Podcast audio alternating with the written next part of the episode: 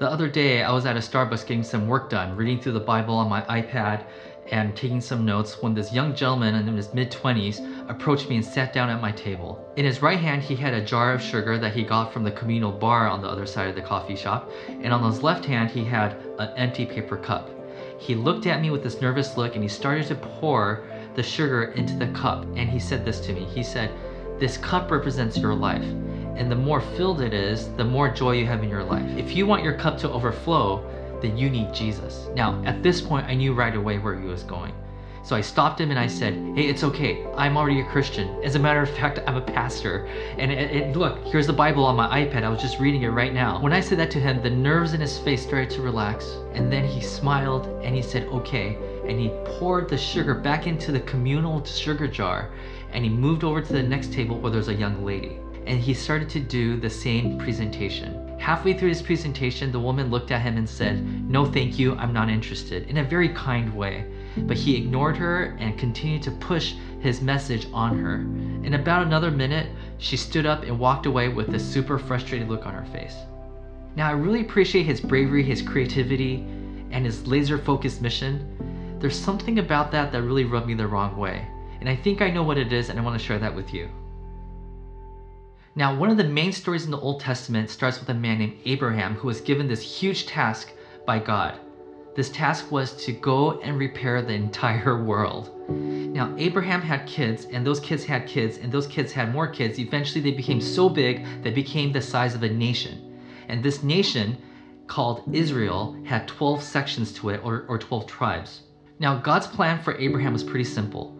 God gives Abraham the light, and Abraham, as a torchbearer, takes that light and gives it to his children, and those children goes and spreads it to the world. But there's a huge turn in this story. God's people, the 12 tribes of Israel, ends up being enslaved in Egypt. So God sends a messenger there to pull them out. And in doing so, he pulls them into the Red Sea and out of the Red Sea, then to 40 years in the desert. By the time this story ends, the 12 tribes of Israel are in no place to save the world. Why? because by then they're broken, they're lost, and they're rejected. By the end of the Old Testament, the whole world, along with the 12 tribes of Israel, are left in the dark. Now let's fast forward to the story of Jesus. Now, according to the book of Luke, Jesus gets baptized, he goes under the water, he comes out, and he spends 40 days and 40 nights in the desert. And after that, he selects 12 people. And these 12 people are broken, lost, and rejected. Luke is trying to tell us this one simple and profound thing that Jesus is the new Israel, and where Israel failed, Jesus is going to succeed.